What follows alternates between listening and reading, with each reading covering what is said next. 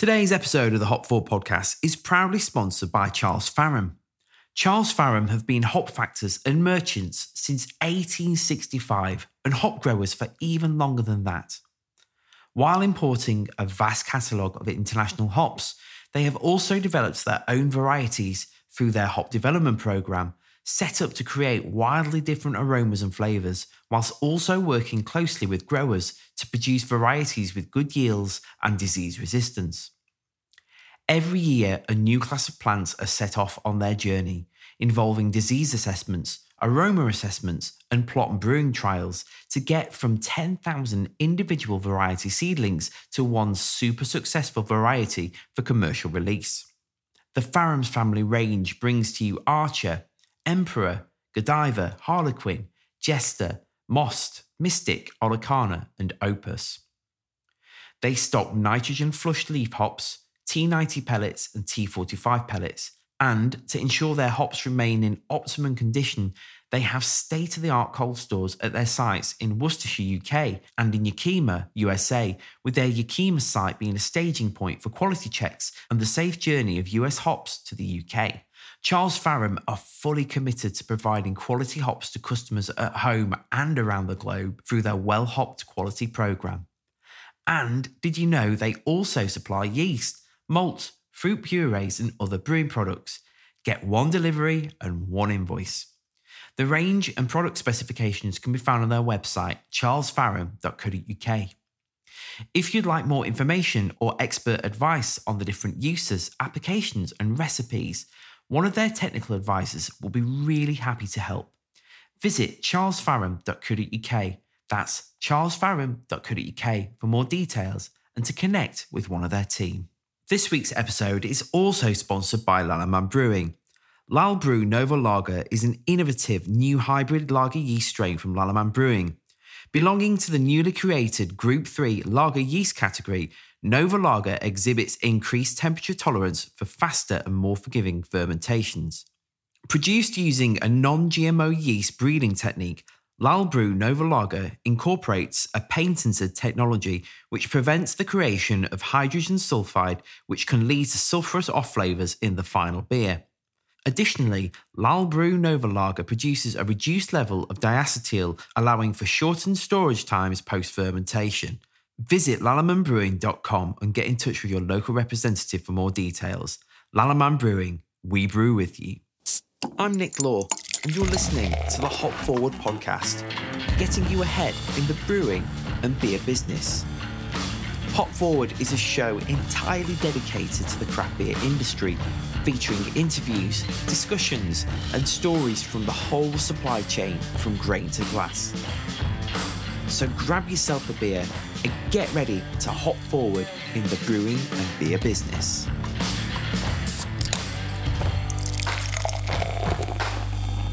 Hello, beer buddies, and welcome to another sesh on the Hop Forward podcast. This session comes the night after me being out on a session. So if I sound a little jaded or a bit garbled, then you'll know why. That's because last night I attended the 46th annual Steel City Beer and Cider Festival in arguably the greatest city on planet Earth, the biggest little village known to the human race, the mighty Sea of Sheffield. Mwah. In part, I went just in case one of my two beers won the champion beer of Sheffield. And spoiler alert, they didn't.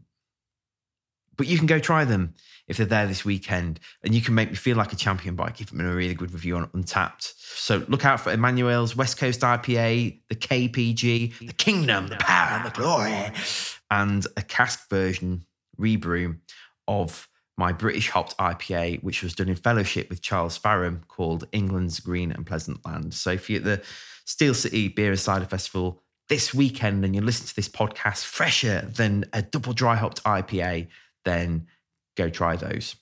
The other reason I went was to take in the delights of Sheffield's beer scene and to hang out with some amazing people who make up that scene brewers, sales staff, bar owners, and beer geeks alike. There are some wonderful, wonderful human beings who are part of the industry in some way, shape, or form in Sheffield.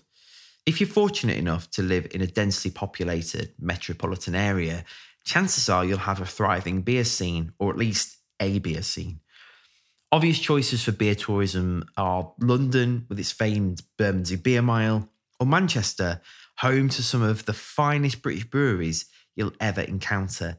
That's high praise there from a Sheffield lad, that is. However, there are pockets in this country I feel that unfairly get overlooked, one of which is the city of Liverpool. Perhaps not an obvious choice of destination for beer. The city, obviously famed for one of, well, if not the most famous pop group in modern history, Atomic Kitten. Lol. Liverpool has some great breweries, one of which is Top Rope Brewing. I bet you didn't see that coming, did you? I hadn't really come across too many of their beers until earlier this year when I attended SIBA Beer X, the biggest UK brewing trade show regularly hosted at the Liverpool Exhibition Centre. Now, here's a little top tip for you. The best time to score free beer at that event is right at the end during the awards when all the exhibitors are packing down their stalls. Given that no one wants to take a fridge full of cans back to the office with them, they are more than happy to offload them to cheapskates like me. well, I, I, do buy beer, honestly, I do. Um, but you know, after you've had a few, you do the rounds. You know, you can get some good train beers, which is what I did. One such company was so popular on account of their beautiful, shiny brew kit that they ran out of beer pretty quickly and therefore had to source some beers from local breweries, Top Rope being one of them, which is how I was introduced to the brewery. I'm telling you, having had a two day session, which made last night's endeavour look like afternoon tea with Mr. Tumble, my train beer from Liverpool back to Sheffield to ease me back down to planet Earth was, wait for it, a big, juicy double IPA from the brewery that loved putting hops into a headlock. Inspired by their mutual love of pro wrestling, founders Neil and Ben met at a home brewing club six years ago and haven't looked back since. From crafting small batches on a 100 litre kit in the garden shed, their five barrel brewery now resides in Bootle, north of Liverpool's city centre, and they are gearing up to celebrate their sixth birthday.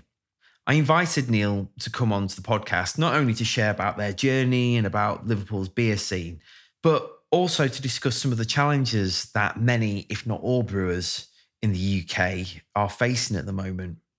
Raw materials and cleaning agent prices are going through the roof, energy prices are off the chart, and sales are becoming increasingly difficult to make as many bars and pubs are shutting their doors indefinitely. It seems like every time I go on social media, there's another announcement about a pub or a bar, a bottle shop, or even a brewery closing shop. If you work in the industry, I'm sure you're all too painfully aware of this. While I certainly don't want to be doom and gloom, tough times do lay ahead for brewers. And it's something that we're going to be chatting about a bit more on the podcast in the weeks ahead to help navigate through this very turbulent, tricky, and somewhat fragile season. So we chat about all that and about all kinds of other jazz, including which wrestlers they'd love to do a collab with and how they're going to celebrate their birthday. So do grab a beer and a glass. And before we hop in, let me take a moment to tell you a little bit about the good folk who sponsor this podcast. This show is only made possible by our supplier sponsors who support this podcast on a regular basis and offer support and insights to all our listeners within the craft beer industry, whatever your need. Today's episode of the Hop Forward podcast is proudly sponsored by Charles Faram. Charles Faram have been hop factors and merchants since 1865 and hop growers for even longer than that. While importing a vast catalogue of international hops, they have also developed their own varieties through their hop development programme, set up to create wildly different aromas and flavours, whilst also working closely with growers to produce varieties with good yields and disease resistance. Every year, a new class of plants are set off on their journey, involving disease assessments, aroma assessments, and plot brewing trials to get from 10,000 individual variety seedlings to one super successful variety for commercial release. the Farams family range brings to you Archer, Emperor, Godiva, Harlequin, Jester, Most, Mystic, Olicana, and Opus. They stock nitrogen flushed leaf hops, T90 pellets, and T45 pellets. And to ensure their hops remain in optimum condition, they have state of the art cold stores at their sites in Worcestershire, UK, and in Yakima, USA, with their Yakima site being a staging point for quality checks and the safe journey of US hops to the UK. Charles Faram are fully committed to providing quality hops to customers at home and around the globe through their well hopped quality program. And did you know they also supply yeast, malt, fruit purees, and other brewing products? Get one delivery and one invoice. The range and product specifications can be found on their website, charlesfaram.co.uk.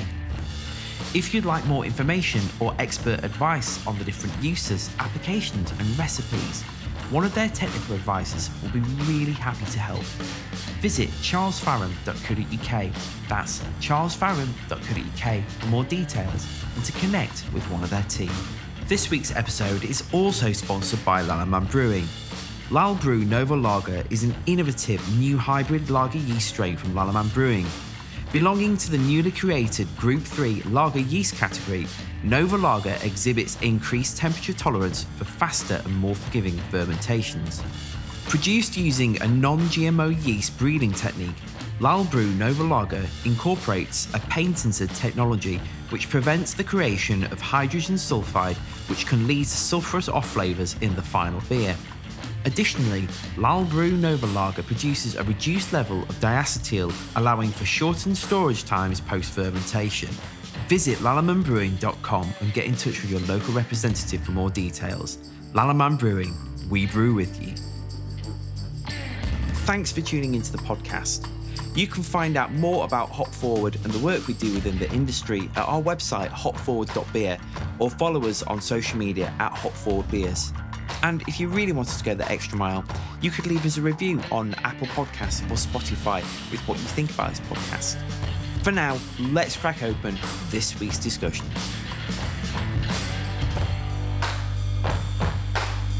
This week on the show, I'm joined by Neil Rothwell, co founder of Top Rope Brewing. Hello. Hello there. How are you doing? Not too bad. Yes, it's been a it's been an interesting couple of weeks, but it's you know nice and busy to say the least, which is all we can hope for at this point in time. Absolutely.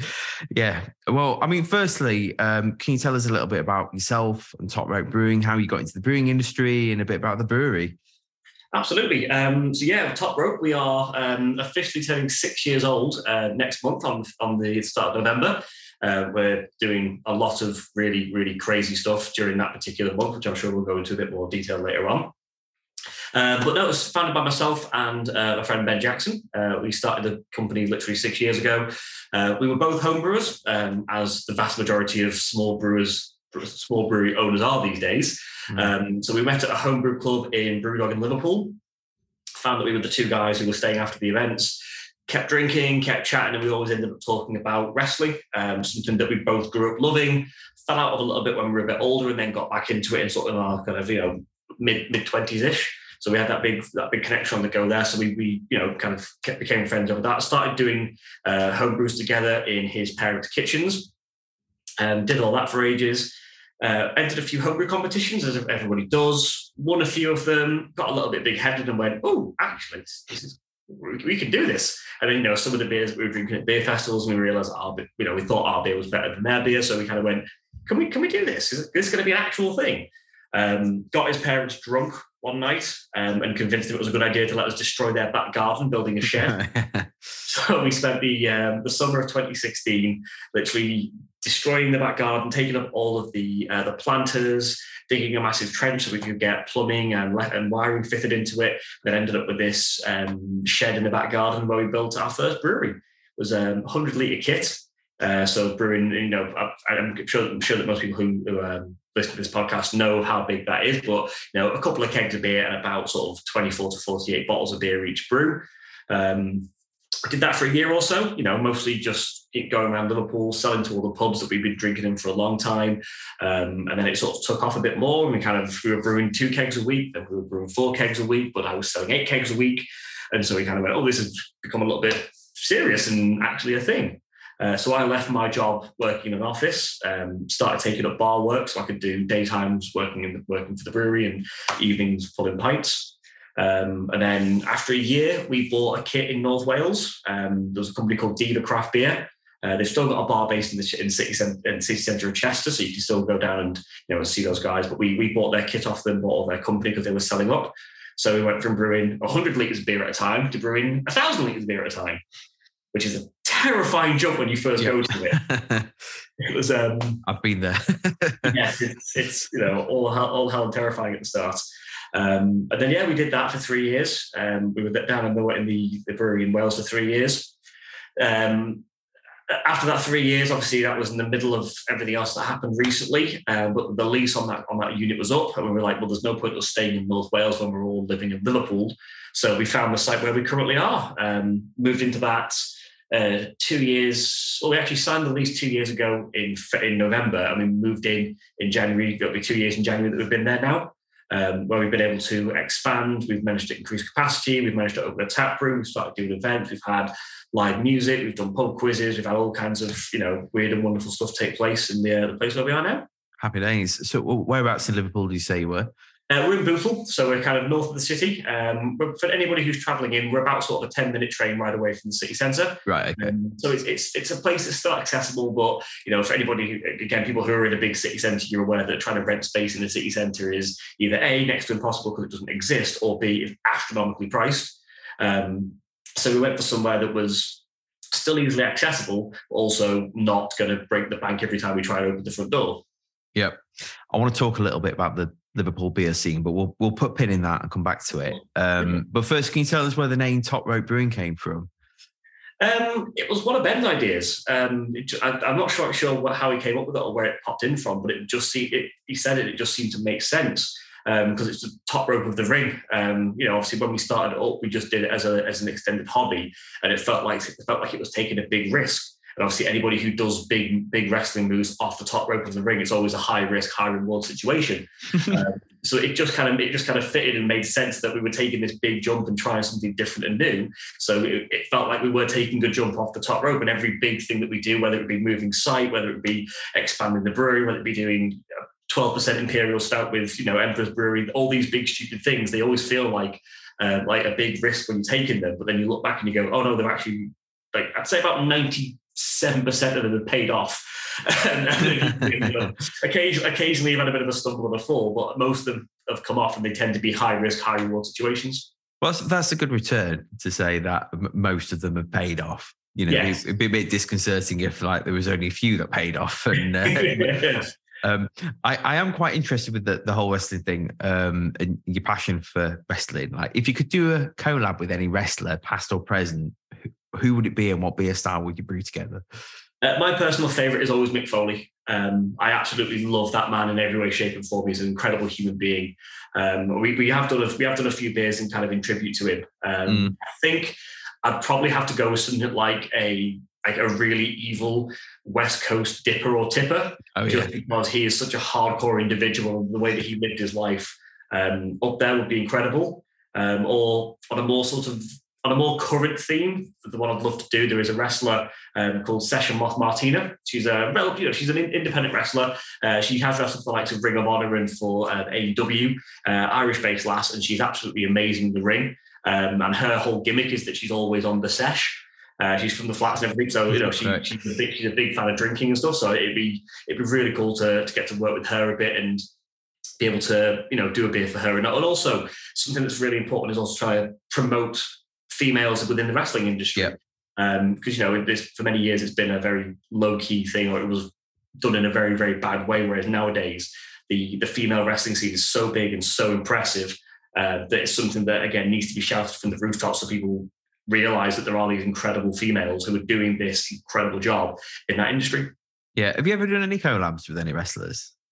Um, not with wrestlers directly. We've done a couple of events. Right. Um, earlier this year, we had Scotty Too Hotty was in the brewery for, a, for an evening with. And we also had D'Lo Brown as well. Um, right. so we've done a couple of events with that. We have met a few wrestlers in the past. Um, through friends of friends, we've met a few a few of the big guys. Um, but yeah, it, it's something that will be will be interesting to get involved with. uh, and get them down for it at some point in time. It's just trying to organise independent wrestlers when they're just up and down the country or in and out, in and out the country. In fact, going across the continent constantly trying to pin somebody down can be can be very difficult to do. Unfortunately. Yeah, totally. And talk to us about the Liverpool beer scene. I mean, I always feel that Liverpool doesn't get the mentions as much as other places like Bristol or Manchester or London, mm. even though it's a very cultural city with a great vibe. And despite SIBA BeerX being hosted there for the last few years, I mean, what, what's happening in Liverpool at the moment when it comes to, to beer?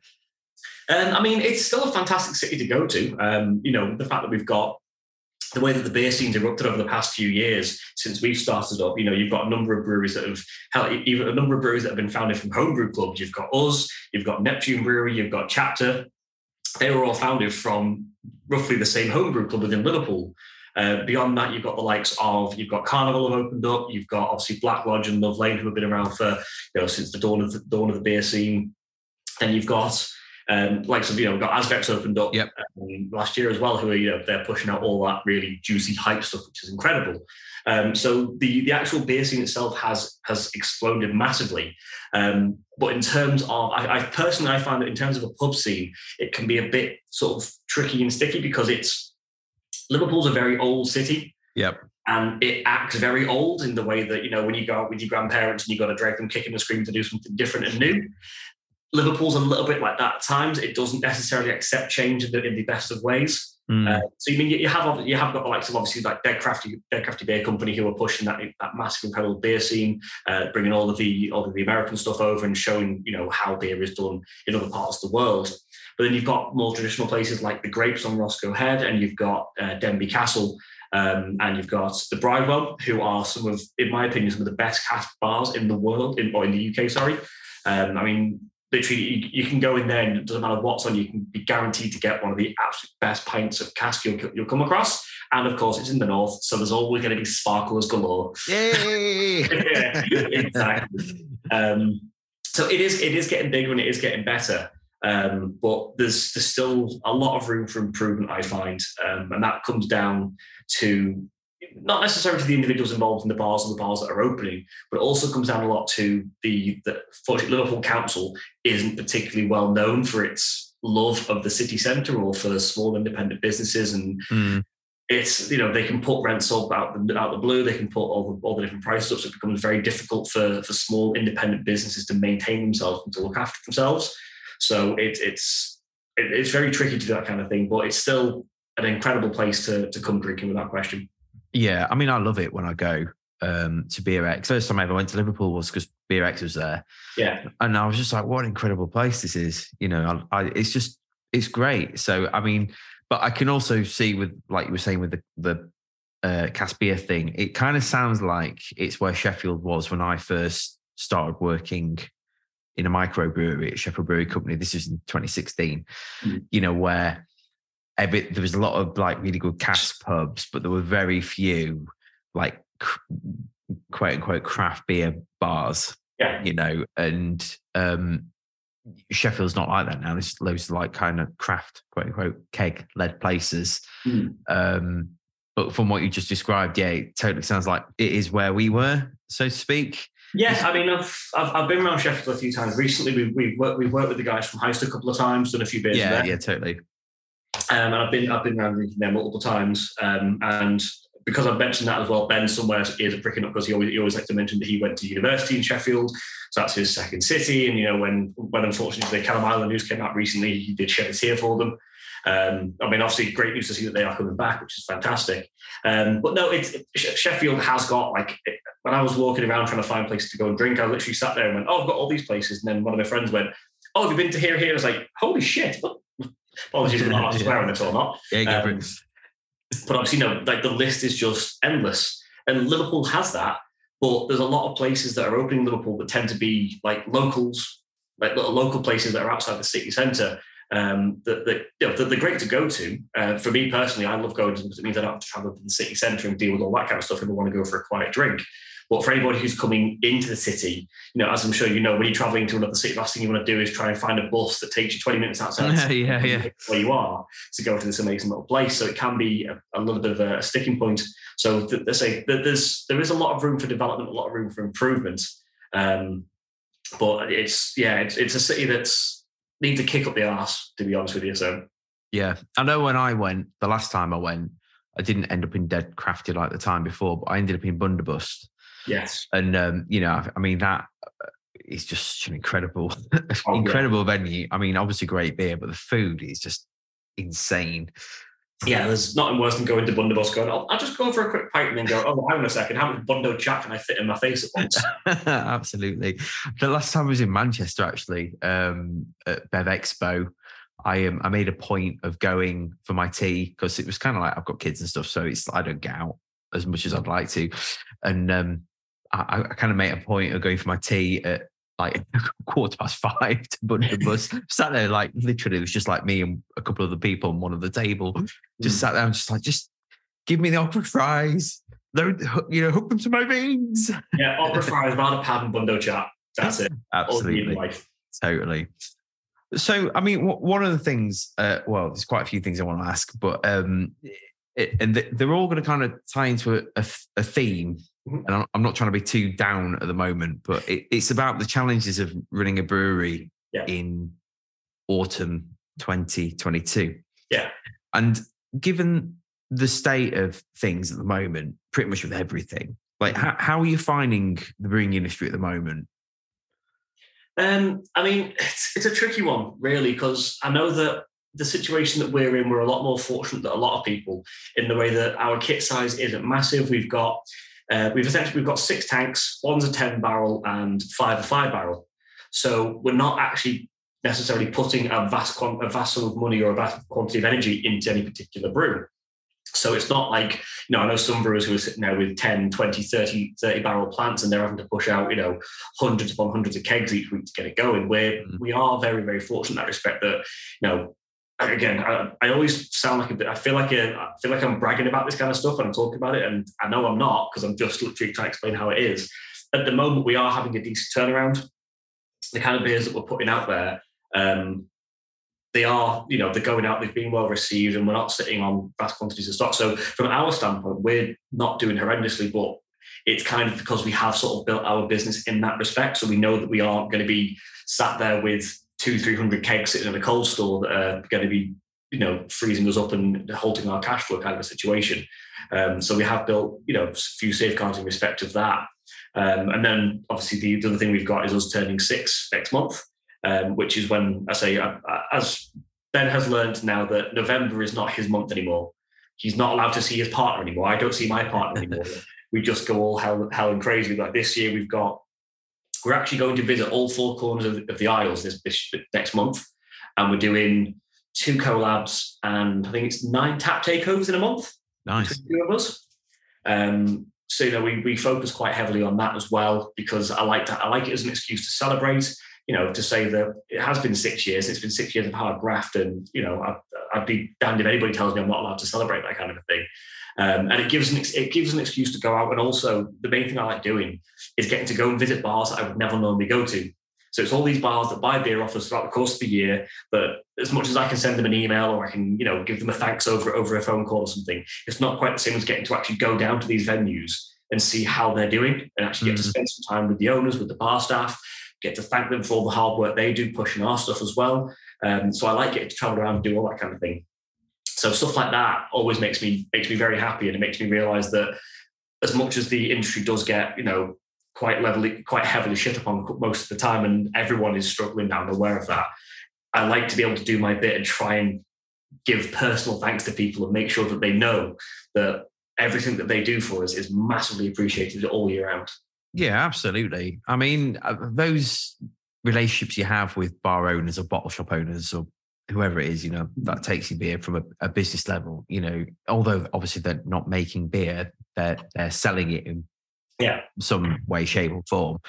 And usually they're just as passionate about beer as you are as a brewer, you know. And I, I know personally when I not that I'm making I, have gone full circle from being homebrew size to yeah, t- 10 barrel back to like 100 liters. Yeah. so I'm not making much at all. But you know, it's it's when you do go out and you you meet those people that are, are selling your beer for you. You know, th- they've got such a passion so often for Mm. for what they're doing and for beer styles and stuff. You know, and it's it's um yeah, I, I totally get that. Like it's it's great when you get to nerd out with other people that are essentially beer nerds. Yeah, it is. I mean, I, I kind of I, I see them almost as an extension of the brewery themselves because especially a lot of the places that we sell to are like the small little venues. And Mm. so people that run those kind of venues, they know their locals, they know their regulars, they know what kind of beers work and what beers don't work.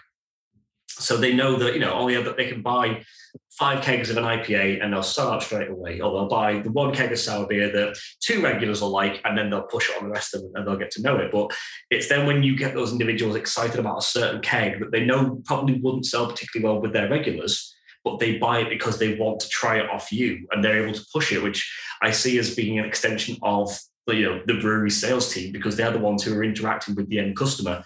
You know, we have a web shop and we do bits and pieces over that, but it's the people who are in the bars who have that end result and the end conversation with the with the consumers when they're actually physically drinking it. They're they're what they're what's very very important to the industry, and without them, then I'm just going to sit there with I say I'll have loads of cakes in there that yeah. I can't do anything with. Absolutely. I'm quite curious off the back of that then. So when it comes to like deciding what you're going to brew, let's reframe this question. How do you weigh up, give the people what the people want, which is mostly hazy IPAs or Mm. some kind of pale, hoppy beer versus, you know, let's like brew the stuff we want, which for a lot of brewers in our position tends to be like crazy styles, you know, sours, imperial stouts, Mm. whatever. Like, how do you balance all that up? You know, the commercial aspect versus the creative aspect. Um, I mean, well, for a start off, if if it's if it's you're going for a brewer's stamp, but you missed off one very important style there, and that's just a lager. Oh, rookie error on my part. Give me a crispy lager. That's all I want in life. On. I don't Um, know. Like I've, I, like I, I mean, normally I'd say the same, but like having gone through Oktoberfest, where I guess in years gone by, it's kind of like I felt a bit depleted with Oktoberfest in the UK, you know. So it's like, yeah, just give me the lagers. Whereas this year, everyone's jumped on the Oktoberfest bandwagon. So at first it was like, yay, give me the, give me the Steins. Now it's like, oh, I'm a bit tired of fest beers. I can't say much. I, I, spent the um, a weekend in September in Berlin. So oh, living the dream, mate. Living the dream. It, it was Berlin and three nights of Frank Turner punk rock music. So I was a very, very happy little bunny that weekend. Um, but no, in terms of in terms of brewing schedules and how we sort of dictate what we what we produce, uh, we've actually been quite lucky in that our biggest selling beer that we've ended up sort of generating by accident is an ice cream pale ale. That's our biggest selling beer Right, wow. um, yeah, it's it's nuts how that's happened. Um, which means that we do actually have a lot of fun with that because as much as we have the vanilla version, which goes out really, really well, because it's ice cream, if we think of any random ass flavor we want to do with it, we'll make it into a beer. So in the past, we've done lemon cheesecake, key lime pie, we've done chocolate fudge cake for last year's birthday cake, we've done Victoria sponge, we've done raspberry ripple, mango ripple. Um, we we've got a pumpkin pie one that's going out for spooky season this year. Oh, well nice. that's going out, which I'm very excited about because it tastes it, it just tastes like autumn. It's ridiculous. Um, and then for this year's birthday cake, we've done a red velvet. Oh, mate. So yeah, we've I did it only because of the fact that I was able to. There's an, an absolutely incredible um, vegan bakery in Liverpool called Cake Hole that we work with, and they were able to supply us with um, four of these absolutely incredible red velvet vegan cakes, which we're able to obviously just mash up and throw into the mash tub. So it's actually got red velvet cake in it. Oh yeah, I'm, I'm a Ronseal brewer. It does what it says. Yeah. I love it. So we, we made sure we made sure to get um, get vegan, the, the red velvet cakes in the mash tub itself, so they are a part of it. And to be honest with you, they've actually drained off, and a load of the colour came out of the cake into Oh. the beer. It's really really interesting. How can I get hold of this beer? It sounds amazing. Um, I may have a couple of kegs of it left, um, but it, it is going nationwide on the, uh, on the on the beer tour with us. Um, but it's also really interesting from a brewing perspective because what we've essentially brewed is a traditional red ale that's been fermented with a New England yeast. Wow, that that is just sounds more interesting and makes me want to drink it more. So how, Yeah. how uh, let, us just go with that for a minute. Like, how, how does that taste? Like, how do how? I mean, because th- those two things, the red ales. I mean, I love red ales. They are one of my favorite beer styles, and there aren't enough brewers out there who brew brew them. And if you're listening to this podcast, you need to brew more imperial red ale, imperial red ales as well. But like, brewers, so, want, brewers want to brew them, but no one can sell. We can't sell them. That's the problem. well, this is the problem I had. I used to brew a red rye IPA And Why am I not drinking it now? That's like if you put Simcoe into that, that is my perfect beer. it had Nelson Sauvin and Simcoe in it. It's a perfect beer. Congratulations. It was it was incredible. uh, If I don't say so myself, right? The people who, who like those beers would drink it. Like, That's amazing. Trying to sell it, like you say, was just like impossible. Yeah. particularly on cask as well. So oh, no thanks. Like what? They don't sell. It's like, but it tastes amazing. You know, work harder. Um, I and so. Um, but yeah, in, in terms of the, the the the red ale with the New England yeast, um, Yeah. it's currently midway through firm. Um, so I'm not quite sure how it's tasting at the moment because I've not been near the, the brew floor for a couple of days whilst I've been doing all the all the other stuff trying to organise the event. But um, it's fermenting out nicely. I said the colour of it was absolutely fantastic. It had low, a little bit of um, chocolate malt, chocolate pale, and I think it was Munich that Ben threw into it as well. nice. So it has got that really lovely deep red colour to it. Mm. So anybody looking at it will be thinking, why are you calling it an ice cream pale ale when it's clearly not an ice cream pale ale? Um, but I think that the the New England will add a really interesting depth of character to it. Um, it'll just it's the kind of beer that will blow people's minds. Like in the way that when we when we did the chocolate fudge cake, everyone automatically assumed it was going to be a stout. And then when it when it got poured for them, they went, hang on a second, it's pale. And then it kind of it messes with people's heads a little bit. So I like doing that kind of stuff. See, I love when that happens. You know, I remember the first time I had like Northern Monk's um, ice cream pale.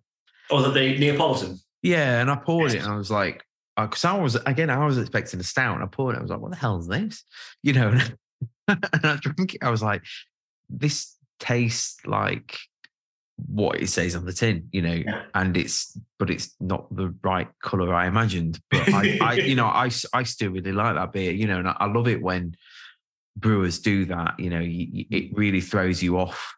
Y- Your eyes are saying this should be this, but your palate's saying no. It tastes like this, and it, you know, it's. I, I, I just think it's a real skill. Yeah, it's it's good fun. We, we've we've just done it. We did another beer recently as well. Um, there's a little a little brew pub in North Wales in Colwyn Bay called Black Cloak. Yep. Uh, owned by Max and um, Max and Andy, who I I just love them to pieces. Andy's like a little tickle me elmo. He just giggles at everything. He's a- the description. um, yeah. but we did um, we did a a white chocolate and strawberry pink stout. right. Was it actually pink coloured as well? It was pink, yes. I mean, it, it could have been a bit more strawberry in there to really, really amp up the pink. But yeah, it was had lo- lo- loads of that into it. Loads of locally roasted, lo- locally roasted um, coffee. Uh, it was done with loads of cacao nibs. It was absolutely fantastic little beer. Unfortunately, they're only a brew pub with a 200 litre kit. So obviously the, the beer didn't get very far. Yeah. Um, but it went down an absolute storm. So yeah, it's just that kind of mindset of doing something that's a little bit different and a little bit messing with people's heads. It's cage match time with this question. Like, Mm. how are energy prices looking for you at the moment? And how do you think the current economic crisis and possible recession, which I genuinely think is coming, Mhm. is going to affect microbrewers like yourself and the hospitality and retail industry that we've just discussed Mhm. in this country? Um, currently, again, I'm. I always sound like I'm bragging about the situation, but I'm not. I'm thankfully in the third year of a three-year contract. Um, so my my current energy prices are fixed until end of next year. Um, so very, I'm aware of just how lucky that has been for us, and I've also had a really good, um, really good uh, co- um, sort of like contractor guy who's basically sorted us out an energy deal a couple of months ago. Mm. Uh, so when our new energy kick, energy energy price kicks in, we've been given we've managed to land a really a really solid price and a really good deal as well, which means that you know if for whatever reason somehow prices go down, we are able to renegotiate our contract when it kicks in. Right. Um, so we have we we have been very very lucky. I'm aware that I am in a very very small sector of, of people who are in that situation. Um, I've seen number of people who have been who have been quoted two, three, four times their rate when they tried to get applied for it. I think the highest rate I saw was somebody was quoted one pound fourteen, I saw one pound seventeen today. at two pound seventeen. No, no, one pound or seventeen. one one seventeen. Yeah. yeah. It's it's just um, it's going to kill. It's going to it's going to kill business without question. There's no I've, again. I've already seen at least half a dozen pubs that have just gone. We're done. And just shut up and walk away from it because they know they can't run it. um, and that's it's really sad because It's terrible. It's, it's people's livelihoods. It's people's, and a lot of these places tend to be in sort of more rural areas as well. So there's not many options out there. So if people are left having to go to a, you know, a shite spoons instead of going to a local independent place, that's genuinely heartbreaking for me. Um, so yeah, it's it's gonna it's gonna kill a lot of businesses. Um, there's a lot of other things that we go into, but I'm not going to because we're not going to take down the political route. Um, suffice it to say, the obvious things that everyone else is already thinking about the entire situation. Um, there's a lot of things that have to be changed from a very basic situation of the energy companies do not need to make that much money. That's the simple end all fact of the entire situation. Um, they're just being incredibly greedy and grabbing money out of the pockets of people's in graves at this point in time, and it's horrendous. Yeah. Um, so yeah, no, it, it's going to be an incredibly interesting couple of months, well, couple of years, in fact, because you know we are we are hitting that point now where obviously a lot of people are going to stop going out because they've got to pay for their energy bills at home. Um, you know whether or not the Christmas period will see this similar kind of thing that it normally has, where people tend to save up and have one or two nights out. I don't know. Um, it's it's just going to be an interesting watch to see how people are going to deal with it all. But then there's also on the back of that as to the pubs that do stay open, how they're going to deal with their purchasing, as to whether or not they're going to be happy continuing to buy from the same breweries that they keep buying from, who are having to put prices up as we have done, or whether they'll opt to go for those breweries who do the race to the bottom pricing and those ones that are putting out the 55 60 pound casks of beer that taste like utter shite but it's cheap stuff and they think they can get away with it. I don't know whether that's going to become whether that's going to become fruition or or whether or not those breweries will have to put their prices up to 70 pound a cask and whether that'll be a, a turning point i don't know. Um, so it's going to be very interesting to see how these these little pubs sort of chop and change and, and move with the industry. Yeah, it, man. I mean, it's a million dollar question, isn't it? Mm. Um, and it it's so hard to to foresee how it's going to play itself out. And uh, yeah, I, I, I'm I'm I'm trying not to get political either, which I could do and have and have done on my podcast.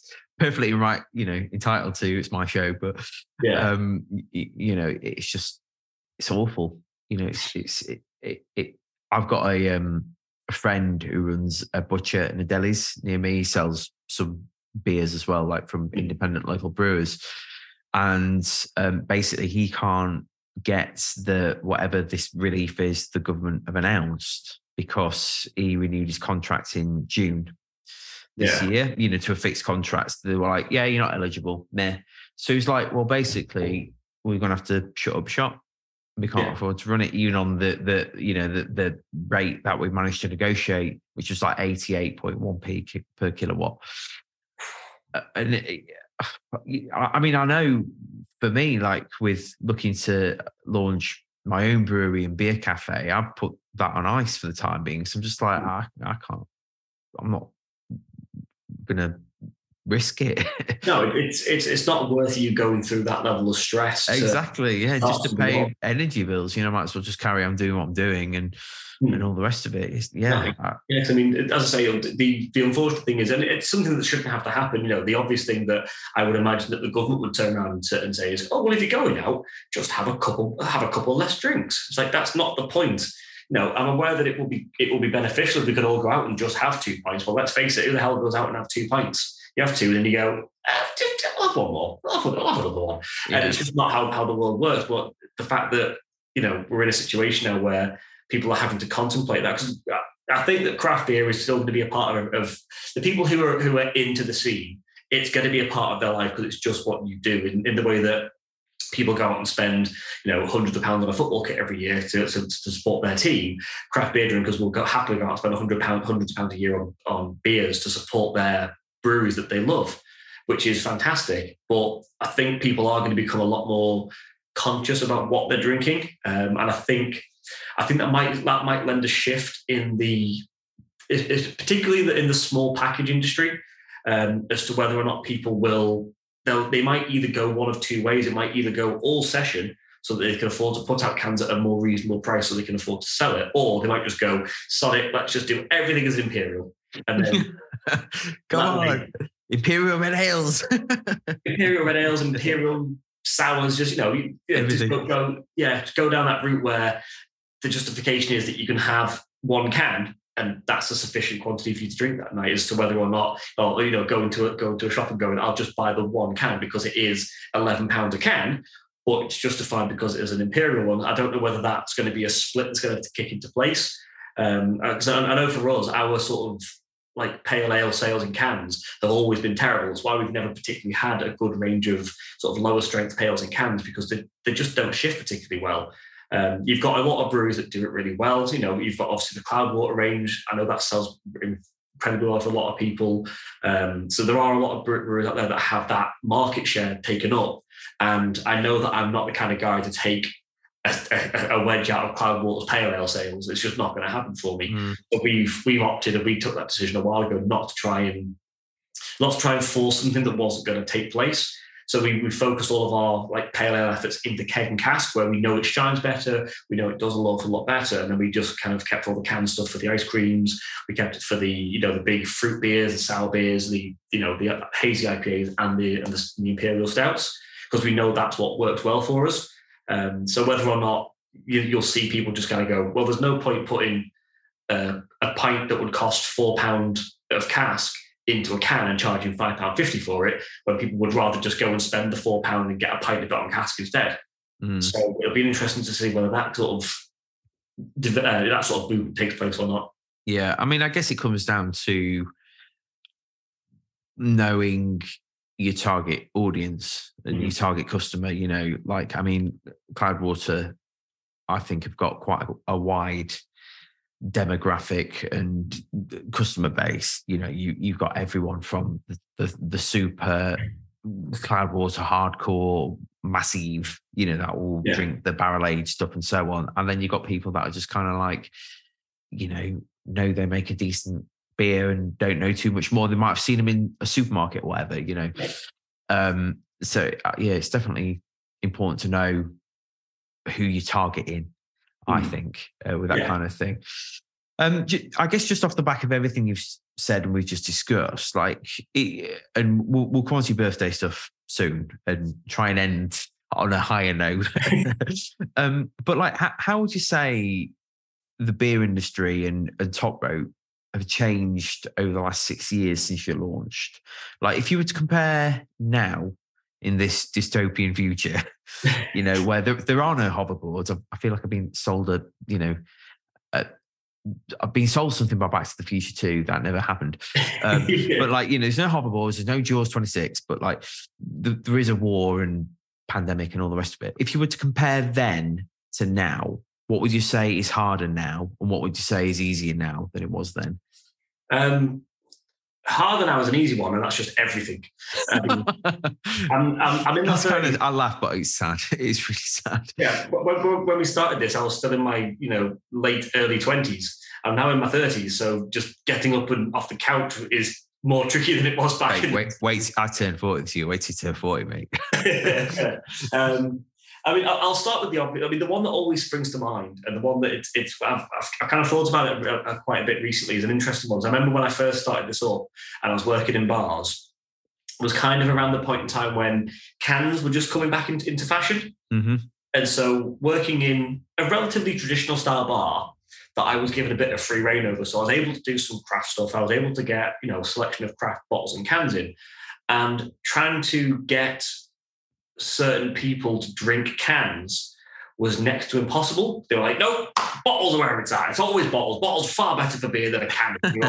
But there's there's no light penetration. There's no dissolved oxygen in the cap. There's no. It's always better. You know, it's colder. It's better for the environment but this is you know it, it, it was predominantly the generation that grew up drinking those crappy cans of lager in the 60s and the 70s and so they Yep. went no cans are absolutely awful whereas obviously nowadays the amount of breweries that have either switched or the amount of people who just go to you i won't touch a bottle of beer unless it's unless it's you know one of the big super Yeah, yeah.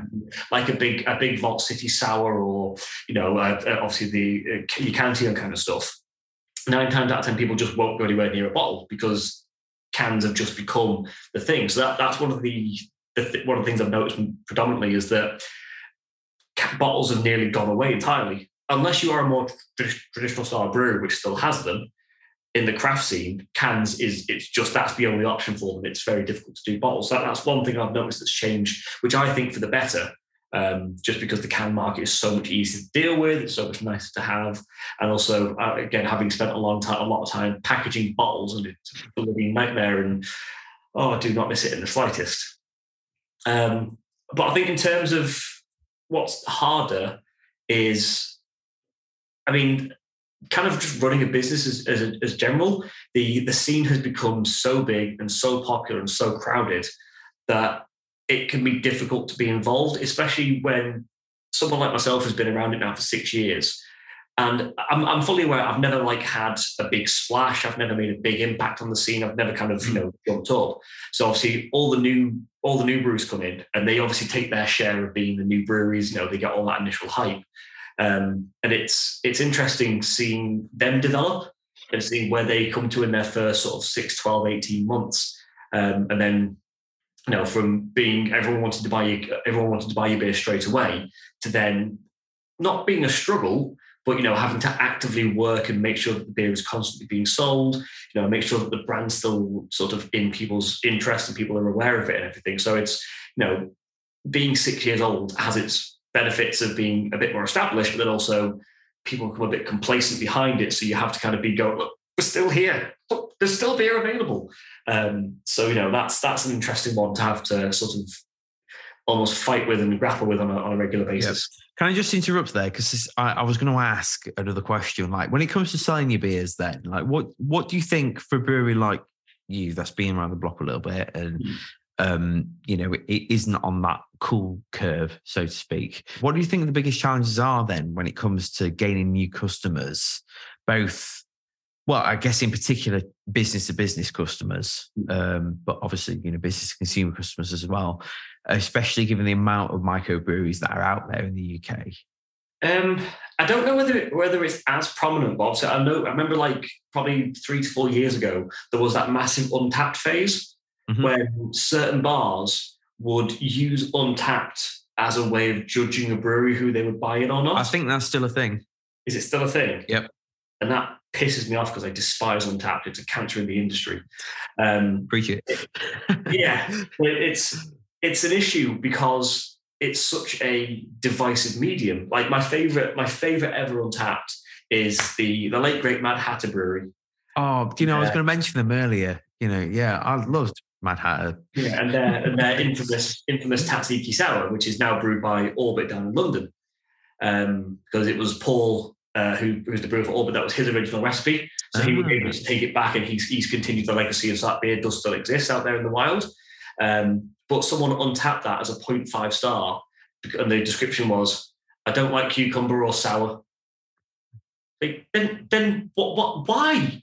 Why would you drink the beer? I know. I was I was going to use the same, not the same beer, but the same reference. But it's like, and I always joke on this podcast where it's like, yeah, um, or don't like sour with me. It's like, well, don't drink a sour. What what are you doing? Yeah, you know exactly. Um, but yeah, the, the the the struggle with getting new new custom can be it can be there's, obviously the regionalized thing where obviously every bar will try and support their support their local breweries. You know, obviously in Liverpool we've got a really strong local following, um, but you know, if I went down to Kent, there'd be a really strong local following down there. So trying to break into that is very difficult. Mm. Uh, and then you've got the standard thing of all the big boys going in and throwing as much free money around as they can to get as many tide lines as they possibly can, bringing up goddamn smart spend systems, which again another cancer on the industry.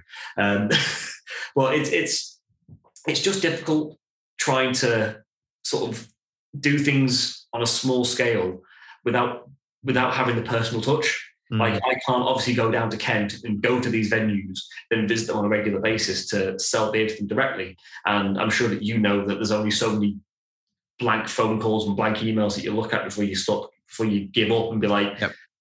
I, I, can't be bothered reading these because I'm getting 20,000 emails from 20, 25,000 different breweries. So it, it's a difficult one just trying to penetrate through and having something that is distinctive enough and something that stands out enough Um, or, you know, in some cases, having a salesperson who is that damn good because there are a number of sales number of salespeople out there who I know who are absolutely incredible at their job, and so they just get it and they know how to do it. So it's having that level of distinction to make you stand out and make people go, "Oh, actually, I'll, I'll, I'll give that a try." You know, or worst case scenario, just just follow Pilot and just get a really funny Twitter account. Yeah, oh, they are brilliant. You know, has to be said. Yeah, I mean, having having a good salesperson, having those skills is, it, you know, it is a it is a skill. Mm. I remember when, um, again at Sheffield Brewery, where um, because I was I was doing more or less everything there, you know, and I had to brush upon mm. so much all at once. It was such a steep learning curve. But I discovered this guy called Brian Tracy who wrote a book called The Psychology of Sales. Mm and it's very very American. Um, you know, like the first chapter is all about, you know, you stand in the mirror and you look at yourself and like, I'm the best. It's like, and I listened it on audiobook. So he's he's narrating this in American accent. I'm like, what the hell is this? You know, but it's like, you know, you see, I'm the best. I'm the best salesman ever, and so on. But there was so much in his book that actually worked, you know, and I found that like following a lot of the stuff like he talked about, I was like, actually, I'm selling more beer doing this, you know, um, uh, with, without some of the sleazy American stuff. Hmm. Um, but yeah, it, it, it is it is a real challenge. There is so much beer out there yeah at the moment for microbrewers and and it's it, it, to make yourself stand out and and have a point of differentiation for somebody else to remotely give a shit about what mm-hmm. you're doing is is so hard it's like I, I know I've been to other cities and it's like it's fine when you're in your you know coming back to the Sheffield Brewery Company, when you're in Sheffield, say, well, you know, all our beers are named after Sheffield based things. Oh, great. I'll take three casks going to Leeds or Nottingham. It's like, I don't care, do I? I hate Sheffield. yeah. So yeah, so it's just it, it is just finding that balance of, as you say, it's essentially it's it's forcing somebody to give a shit about you. Yeah. It's making it's giving them a reason to go.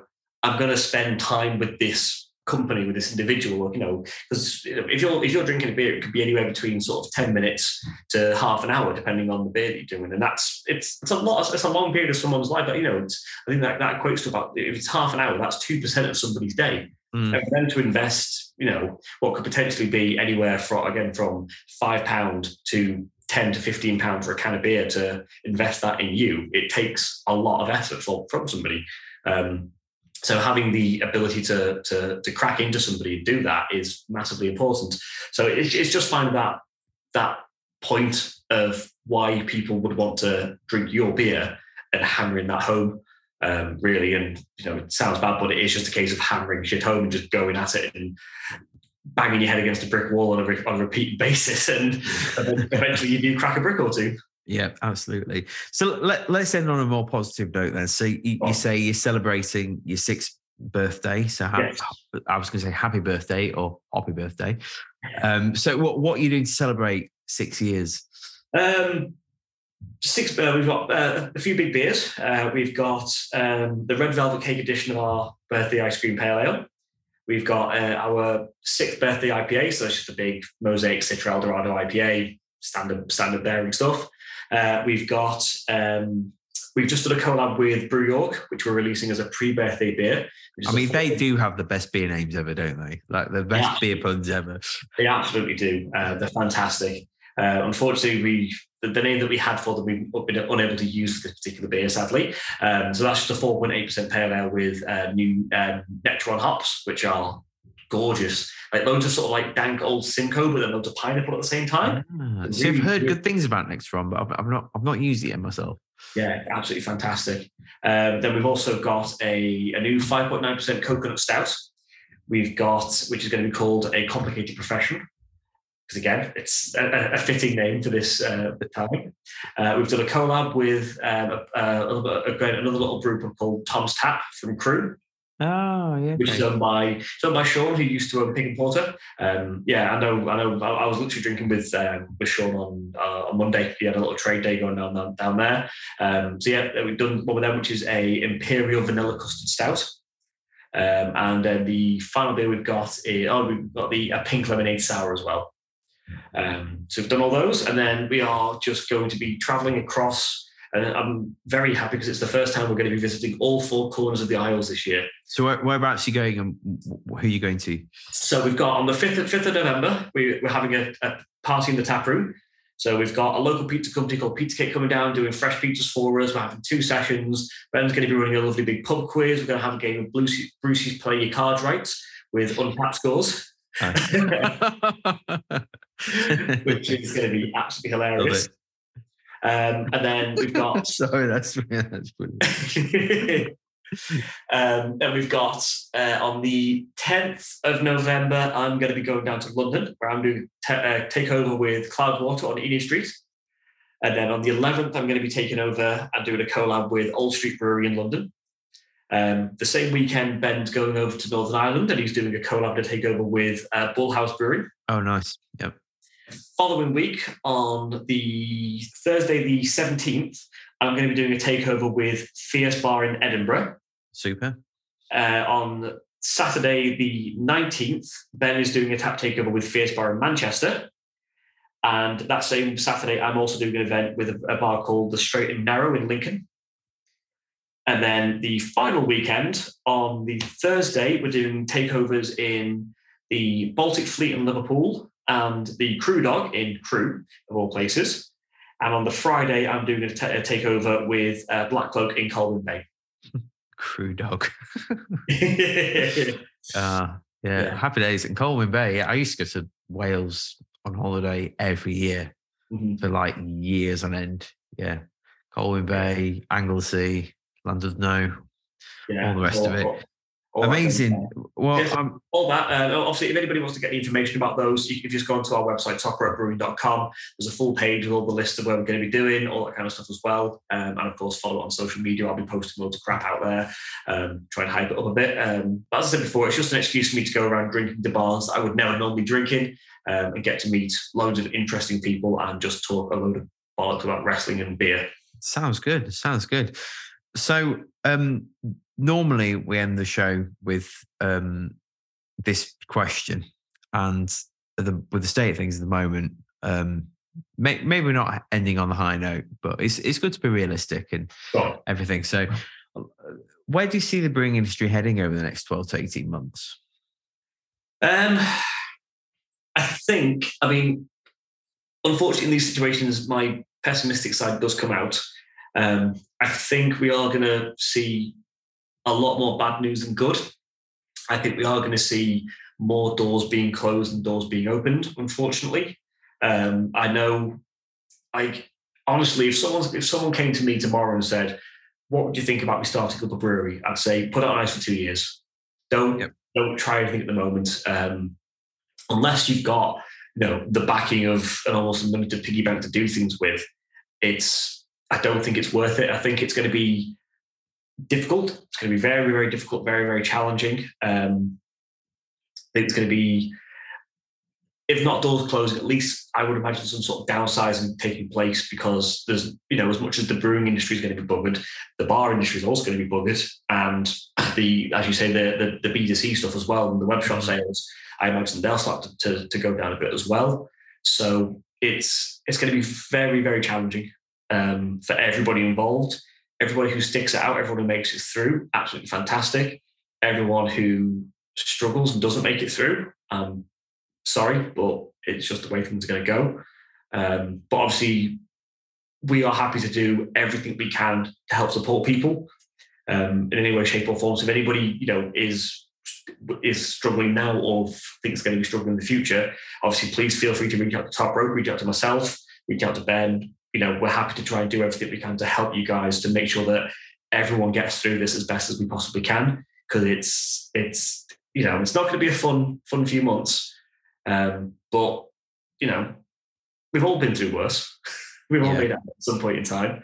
Um, so yeah, it's uh, there's uh, you know I don't really know what else to say other than that. Really, I mean, if anybody else can find positives in this, please send me as many positives as you can find because I'll, I'll, happily write down and put on a bloody notice board in the office so I can stare at them every day.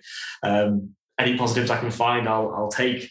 Um, but yeah, it's going to be a very interesting 12 to 18 months with everything else taking place, really. Yeah.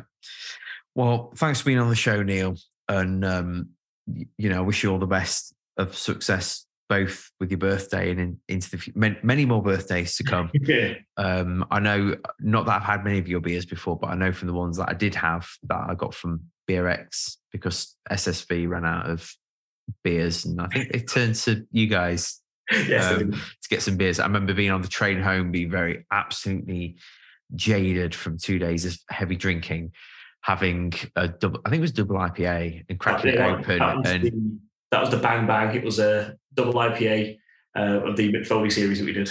right, I remember opening it being like, this is a really nice beer, even though it's like 8.5% of whatever crazy ABV it was at the time. You know, I was like, this is the beer I need right now. So, yeah, Yeah. thank you. Um, how, how can people get hold of your beers? Um, at the moment, our web shop is down for tooling. Um, unfortunately, it won't be back up until the new year. Um, so we don't have any, uh, any direct to customer stuff at the moment. But if there's any trade people who are interested, um, you can email me just at neil at topropebrewing.com. Uh, keep it nice and simple. Um, if any trade people use um, Seller, we've got a platform on Seller, so you can buy the beers directly off us off there. There's eBreer as well, um, or just contact us on social media at Top Rope Brewing on Facebook, Twitter, and Instagram. Um, and yeah, just send me a message. I'm one of those guys that you know says I'll shut off, but then if someone sends me an email at half nine trying to buy beer, I'll reply to an email at half nine selling beer. Um, Yeah. You know, I just, can't, I just can't quite shut it off after six years doing it. So um, yeah, I try to make things as easy as possible. There's literally a myriad of ways you can get hold of us and, and buy beer offers. But yeah, just shout at me um, on any platform you can find, and I'll, I'll sell you some beer. Happy days. Brilliant. Thank you. No worries at all. Three pints of Little a week. Three more. Well, it's that time again at the bar for another week of the Hot 4 podcast. Don't forget to subscribe to the show on iTunes, Spotify, and all other good platforms. Be sure to visit hotforward.beer to find out how we can help you get ahead in the brewing and beer business. Remember to follow us on social media at Hot Forward Beers, and for another week, cheers.